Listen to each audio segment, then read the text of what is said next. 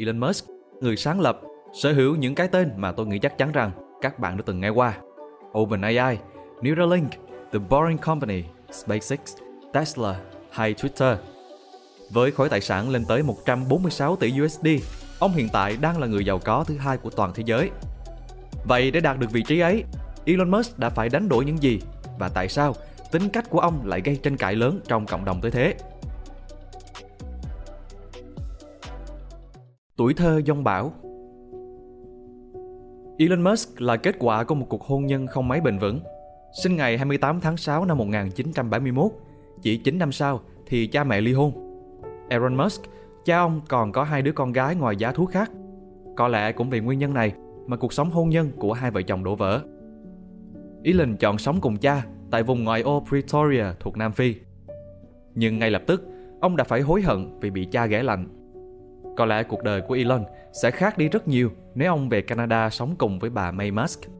Đã có thời gian ông bị bạo lực thể chất, tệ tới mức phải nhập viện 2 tuần. Cha ông cay nghiệt tới mức đến khi trưởng thành, trong một bài phỏng vấn với tờ Rolling Stone, Elon đã gọi cha mình là một trong những con người khủng khiếp và tồi tệ nhất ông từng biết. Elon nói thêm, bạn sẽ không thể tưởng tượng được rằng ông ấy tệ tới mức nào. Tất cả những tội ác mà bạn có thể nghĩ ra, chắc chắn ông ta đã phạm phải nó. Không có cách nào có thể hàn gắn được mối quan hệ giữa chúng tôi vì tôi đã thử tất cả mọi thứ. Từ đe dọa, tưởng thưởng, tranh luận về cả lý trí lẫn cảm xúc. Tất cả mọi thứ để ông ta trở thành một con người tốt hơn. Nhưng nó chỉ càng tệ đi. Còn về phía Elon Musk, trong một bài phỏng vấn trên Daily Mail, ông chỉ bảo Elon cần phải trưởng thành hơn và vượt qua cái tôi của chính mình. Tôi sẽ không phản bác lại mà sẽ chờ thằng bé có nhận thức tốt hơn. Nó đang nổi cơn thịnh nộ như một đứa trẻ hư đốn. Nó sẽ nhận ra rằng nó không thể có tất cả những gì mà nó muốn. Còn tôi sẽ tự nguyện nhận phần trở thành một con quái vật độc ác. Không chỉ có vấn đề với quan hệ trong gia đình, Elon Musk cũng có vấn đề nghiêm trọng với các mối quan hệ xã hội bên ngoài, cụ thể là với bạn học của mình. Điều này phần lớn đến từ nguyên nhân khách quan. Thời kỳ đó, Nam Phi vẫn ở trong chế độ apartheid nạn phân biệt chủng tộc vẫn xảy ra ở khắp mọi nơi. Vấn đề này chỉ kết thúc vào tận năm 1994. Là một đứa trẻ da trắng có cha người Nam Phi còn mẹ gốc Canada, cuộc sống tại Nam Phi của Elon Musk vào những năm 1980 không hề thuận lợi. Có thể nói rằng, ông bị phân biệt chủng tộc bởi tất cả những đứa trẻ da màu đang muốn trả đũa cho hiện trạng xã hội đang diễn ra. Nhưng mặt khác, Elon vẫn đứng về phía lẽ phải và bảo vệ những người yếu thế hơn. Anh trai của một người bạn của Elon Musk Nyayazi Nanwash, một người da màu kể lại. Một lần trong giờ chơi nghỉ trưa ở trường, một học sinh da trắng đã sử dụng từ miệt thị người da màu. Elon là người đứng lên và chỉ trích học sinh da trắng ấy. Nhưng xong, chính Elon lại là người bị bắt nạt hội đồng bởi những hành động của mình.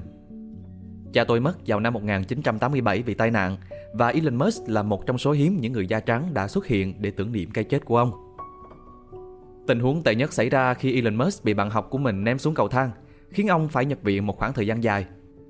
Có lẽ đây là một trong những lý do mà Elon Musk quyết tâm chống đối việc nhập học đại học ở một trường tại địa phương theo ý muốn của cha ông mà chuyển tới Hoa Kỳ. Sau đó, ông có được hộ chiếu Canada thông qua người mẹ gốc Canada của mình. Từ đó mà có cơ hội định cư ở phía bên kia bán cầu. Tuy tuổi thơ khó khăn là vậy, nhưng Elon Musk vẫn thừa nhận một trong số ít ỏi những điều ông cảm thấy trân trọng khi được thừa hưởng từ cha mình là tài năng cơ khí của ông ấy – 10 tuổi có hứng thú với máy tính và bắt đầu học lập trình. 12 tuổi bán mã nguồn của một video game tự làm với giá 500 đô. Đến khi sang được Canada thì hoàn thành bằng cử nhân vật lý và cử nhân khoa học. Con đường sự nghiệp gần như mở rộng trước mắt Elon Musk. Khởi nghiệp và tiến tới thành công cùng X.com và PayPal. Những bước đi đầu tiên của Elon Musk là Zip2. Có thể hiểu nôm na Zip2 là công ty cung cấp và cấp phép trực tuyến phần mềm hướng dẫn tham quan thành phố với đầy đủ bản đồ, công cụ chỉ đường cũng như cung cấp các thông tin cần thiết liên quan tới địa điểm đó. Công ty được thành lập bởi Elon Musk, người em trai Kimball Musk và Greg Curry tại California dưới cái tên Global Link Information Network. Để dự án có thể hoạt động, Elon Musk cùng em trai phải nhờ tới khoản tiền đầu tư của người cha trị giá 28.000 đô. Số tiền này nhanh chóng bốc hơi sau khi được sử dụng để chi trả các thiết bị, thuê một văn phòng nhỏ tại Palo Alto cùng với các phần mềm lập trình cần thiết. Trong khoảng thời gian này, Elon Musk dồn tất cả mọi thứ cho công việc. Ông ăn tại văn phòng, tắm tại công ty và ngủ gục trên bàn phím sau cả đêm code website. May mắn thay, nỗ lực của Elon Musk không trở thành vô nghĩa khi Zip2 nhận được hợp đồng từ The New York Times và Chicago Tribune. Anh em nhà Musk cố gắng thuyết phục ban giám đốc phản đối ý định sát nhập từ nền tảng cạnh tranh City Search. Nhưng sau cùng, Compass cũng đã có quyền sở hữu Zip2 vào tháng 2 năm 1999 với giá 307 triệu đô. Elon Musk ra đi với 22 triệu đô, tương đương 7% số cổ phần của ông trong đó. Không thỏa mãn với những gì mình nhận được, ngay sau đó, vào khoảng cuối năm 1999, Elon Musk đồng sáng lập X.com, một nền tảng dịch vụ tài chính trực tuyến. X.com đi tiên phong trong dịch vụ ngân hàng điện tử. Bởi vậy, nó trở thành một thành công rất lớn khi thu về 200.000 khách hàng sử dụng chỉ ngay trong tháng đầu tiên ra mắt. Mặc dù là người đồng sáng lập, nhưng các nhà đầu tư cho rằng Elon Musk là một kẻ thiếu kinh nghiệm nên trao quyền CEO cho Bill Harris. Điều này đương nhiên khiến Elon Musk không mấy hài lòng, nhưng ông đã không phải chờ lâu. Sau một khoảng thời gian nắm quyền không mấy hiệu quả, bằng chứng là dịch vụ PayPal của đối thủ cạnh tranh Cofinity phổ biến hơn hẳn X.com. Một vụ sát nhập đã diễn ra giữa hai nền tảng lớn này vào năm 2000. Elon Musk trở lại CEO cho công ty mới, nhưng quyết định sử dụng hoạt động dựa trên phần mềm của Microsoft thay vì Unix đã gây ra mâu thuẫn lớn trong nội bộ công ty. Lớn tới mức khiến cho Peter Thiel, người sáng lập Confinity phải từ chức. Việc chuyển đổi phần mềm khiến công ty gặp khó khăn lớn kèm theo sự chia rẽ nội bộ vốn có từ trước. Ban lãnh đạo quyết định hất cẳng Elon Musk ra khỏi chiếc ghế CEO để rồi một lần nữa trao nó về tay của Peter Thiel. Dưới sự lãnh đạo của vị CEO mới, công ty chính thức đổi tên thành PayPal và liên tục phát triển. Cho tới năm 2002 thì được mua lại bởi eBay với mức giá khổng lồ 1,5 tỷ đô. Còn về phần của Elon Musk, ông một lần nữa lại ra đi với số tiền khổng lồ 175.8 triệu đô cho 11.72% số cổ phần tại PayPal. SpaceX, giai đoạn đen tối nhất sự nghiệp Đầu năm 2001, Musk có hứng thú với dự án phi lợi nhuận nhằm xây dựng một nhà kính nuôi trồng thực vật trên sao hỏa. Ông tới Nga hai lần nhằm mua được một chiếc tên lửa đạn đạo xuyên lục địa nhằm thực hiện ý định của mình. Nhưng những nỗ lực này đều thất bại bởi các công ty hàng không của Nga coi Elon Musk là một tay mơ trong lĩnh vực này. Một phần nào đó có lẽ là do cây cú, phần khác là do sở hữu khoản tiền lớn sau thương vụ từ Zip2 và PayPal. Elon Musk chi mạnh phần lớn gia sản của mình, 100 triệu đô để thành lập một công ty có thể tự chế tạo tên lửa cho riêng mình. SpaceX từ đó mà ra đời vào tháng 5 năm 2002 và Elon Musk trở thành CEO và kỹ sư trưởng của công ty. Tuy nhiên, con đường tiến tới vũ trụ của Elon Musk không thuận lợi như tất cả những dự án trước đó. SpaceX phóng tên lửa đầu tiên, Falcon 1, vào năm 2006. Lần phóng này là một sự thất bại bởi nó chẳng thể vượt qua nổi quỹ đạo của trái đất. Quả tam ba bận, hai lần phóng sau đó cũng là những sự thất bại, đẩy SpaceX vào bờ vực phá sản. You had that third failure in a row. Did you think I need to pack this in? Never. Why not? I don't ever give up. I mean, I'd have to be dead or completely incapacitated. Trong nỗ lực cố gắng cứu sống công ty, Elon cắm đầu vào công việc. Tôi làm việc 120 tiếng mỗi tuần để cứu lấy nó, liên tục trong vòng gần 2 tháng trời. Thời khắc quyết định tất cả tới vào ngày 28 tháng 8 năm 2008. Lần phóng Falcon 1 thứ tư được bắt đầu. Falcon 1 chính thức được phóng thành công vào quỹ đạo Nhờ thành công này mà SpaceX nhận được hợp đồng dịch vụ tiếp tế thương mại từ NASA với giá trị lên tới 1,6 tỷ đô cho 12 chuyến bay của chiếc tên lửa Falcon 9 và con tàu vũ trụ Dragon để thay thế chiếc Space Shuttle đã quá cũ kỹ và lỗi thời so với hiện tại. Tới nay, dòng tên lửa Falcon 9 đã thực hiện 196 lần phóng thành công trong 13 năm. 99% trong số đó hoàn thành nhiệm vụ. Tới thời điểm này, tham vọng của Elon Musk cùng SpaceX là có thể sản xuất tên lửa có thể sử dụng lại Falcon Heavy là cái tên tiên phong, là tên lửa có tải trọng lớn nhất vào thời điểm đó. Năm 2018 là một năm lịch sử khi chiếc Falcon Heavy đầu tiên được phóng và hạ cánh thành công. Elon Musk như phát điên, cắm đầu chạy ra ngoài và chứng kiến điều vĩ đại mình vừa làm được. Từ đó mà SpaceX có cơ sở để phát triển những công nghệ vũ trụ tân tiến hơn như Starlink để cụ thể hóa tương lai thám hiểm vũ trụ của loài người.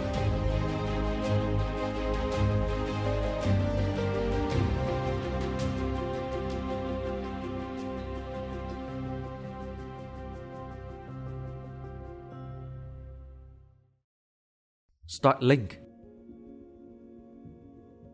Năm 2015, SpaceX bắt đầu phát triển Starlink, một tổ hợp vệ tinh viễn thông hiện nay đã cung cấp Internet cho 45 quốc gia khác nhau.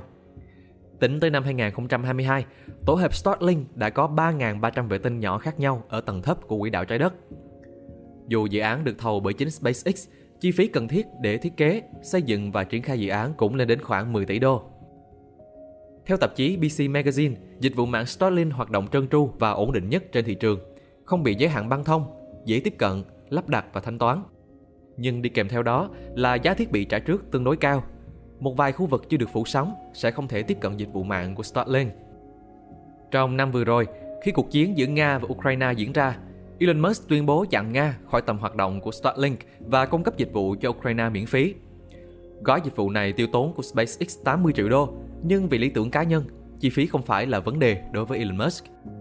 Mục tiêu của Starlink nhằm tới nhắm đến số lượng 12.000 vệ tinh để phục vụ cho tham vọng cung cấp dịch vụ viễn thông trên phạm vi toàn cầu. Với tốc độ tăng trưởng như hiện tại, số lượng người dùng tăng 70% chỉ tính trong quý đầu của năm 2022. Các chuyên gia cho rằng các mục tiêu của Starlink là hoàn toàn khả thi. Tuy nhiên, theo các nhà vũ trụ học, lượng vệ tinh quá lớn sẽ ảnh hưởng tới môi trường quỹ đạo vốn đang bắt đầu trở nên chật chội, cũng như gia tăng khả năng cản trở và gây tai nạn cho các tàu vũ trụ khác. Tesla chấp nhận rủi ro để gặt hái thành quả. Không chỉ dừng lại với những thành công to lớn cùng SpaceX, Elon Musk mở rộng phạm vi của mình, thoát khỏi vùng an toàn và tìm kiếm các thử thách mới cùng với Tesla Motor và Twitter. Đối với Tesla, Elon chỉ đầu tư vỏn vẹn 6,5 triệu đô từ năm 2004 để trở thành một trong những cổ đông lớn nhất, rồi chính thức điều hành công ty với tư cách CEO và thiết kế sản phẩm chính. Để rồi 18 năm sau, Tesla đi đầu trong công nghệ sản xuất xe điện đã trở thành một trong những thương hiệu xe hơi hàng đầu trên thị trường. Ban đầu, Tesla Motor được thành lập và dẫn dắt bởi Martin Eberhard và Mark Tarpenning cho tới vòng gọi vốn rủi ro đầu tiên của công ty vào năm 2004. Elon Musk là người có nguồn vốn lớn nhất trong vòng gọi vốn này, đầu tư 6,5 triệu đô, trở thành cổ đông chính và chủ tịch ban giám đốc của Tesla. Tuy nhiên, vai trò của Elon Musk tại Tesla không quá đáng kể cho tới năm 2008. Do ảnh hưởng của cuộc khủng hoảng kinh tế, Tesla trải qua một đợt cắt giảm nhân lực bắt buộc ở quy mô lớn, gây hoang mang cho toàn thể nhân viên của công ty. Nhưng đối với chuyên gia tài chính, đó là nước đi cần có. Musk khi ấy buộc phải đảm nhiệm vai trò CEO. Hướng đi ban đầu của Tesla là phân khúc xe thể thao cao cấp nhằm thu lợi nhuận cho một dự án khác chạy hơi hơn. Đó là cung cấp ô tô điện phổ biến cho tầng lớp bình dân để không còn bị phụ thuộc vào biến động giá cả của dầu thô nữa. Nhất là vào năm đó, cuộc khủng hoảng dầu thô cũng đang diễn ra bởi Ukraine và Nga, không thể đạt được thỏa thuận trên bàn đàm phán. Dù không đảm nhiệm việc điều hành kinh doanh hàng ngày, nhưng những định hướng chiến lược và chỉ đạo thiết kế của Elon Musk tại Tesla chứng minh rằng ông đã đi đúng hướng. Chỉ sau 3 mẫu xe điện khác nhau được ra mắt, Tesla Motors đã có quý đầu tiên tạo ra lợi nhuận từ khi công ty bắt đầu niêm yết cổ phiếu năm 2011. Con số này không những không giảm mà còn phóng như tên lửa Falcon 9, trở thành cổ phiếu giá trị nhất trong ngành xe hơi vào hè 2020. Bên cạnh chiến lược đúng đắn, Elon Musk chia sẻ rằng xe điện đã khắc phục được hầu hết những nhược điểm mà xe hơi truyền thống đang có. Kèm theo việc liên tục mở rộng lắp đặt mạng lưới các trạm tăng áp trên khắp Hoa Kỳ khiến độ tiện dụng của xe điện trở thành ưu điểm hàng đầu khiến người sử dụng tin tưởng lựa chọn. Khối tài sản của Elon Musk từ đó mà cũng được tăng cao, từ con số đầu tư 6,5 triệu ban đầu đã trở thành 28,9 triệu đô, chỉ tính riêng tới tháng 1 năm 2016. Bài cao là vậy, nhưng Elon Musk cũng không tránh khỏi được một vài lùm xùm cùng với Tesla. Ủy ban chứng khoán và sàn giao dịch Mỹ SEC khởi kiện Elon Musk vào tháng 9 năm 2018 vì hành vi gian lận và thao túng thị trường. Nguyên do bởi vị tỷ phú đăng post nửa đùa nửa thật về việc sẽ mua đứt Tesla và biến nó thành một công ty tư nhân. Hành động này khiến Elon phải trả giá bằng tiền mặt với mức phạt lên tới 20 triệu đô. Nhưng có lẽ vị tỷ phú lắm tài nhiều tật này cũng chưa rút ra được bài học gì sau pha này vì nó đã lặp lại một lần nữa với công ty tiếp theo mà ông sở hữu. Twitter tìm kiếm thử thách mới hay chỉ là một pha chơi ngông để đời? Năm 2017, Elon Musk đã bày tỏ nguyện vọng được mua lại nền tảng mạng xã hội Twitter. Ông đã từng phàn nàn về quyền tự do ngôn luận của nền tảng, cũng là một phần nguyên do chính khiến Elon Musk muốn tất tay thầu trọn con chim xanh.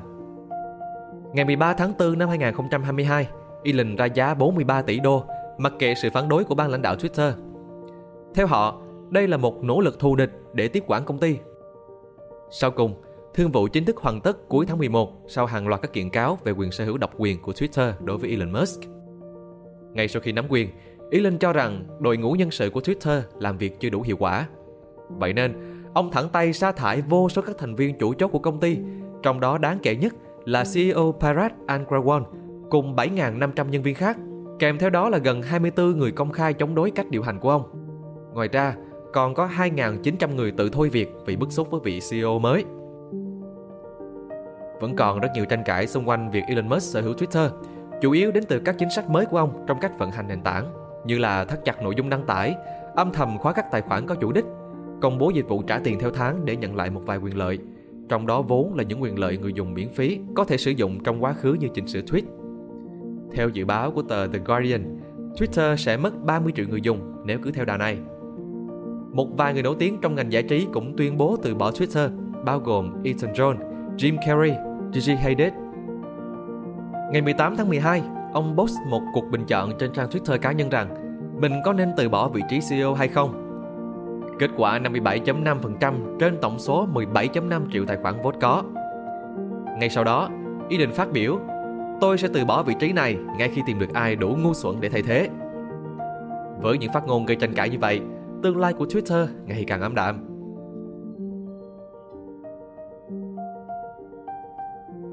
Chơi ngon mãi sao chưa phải trả giá đắt?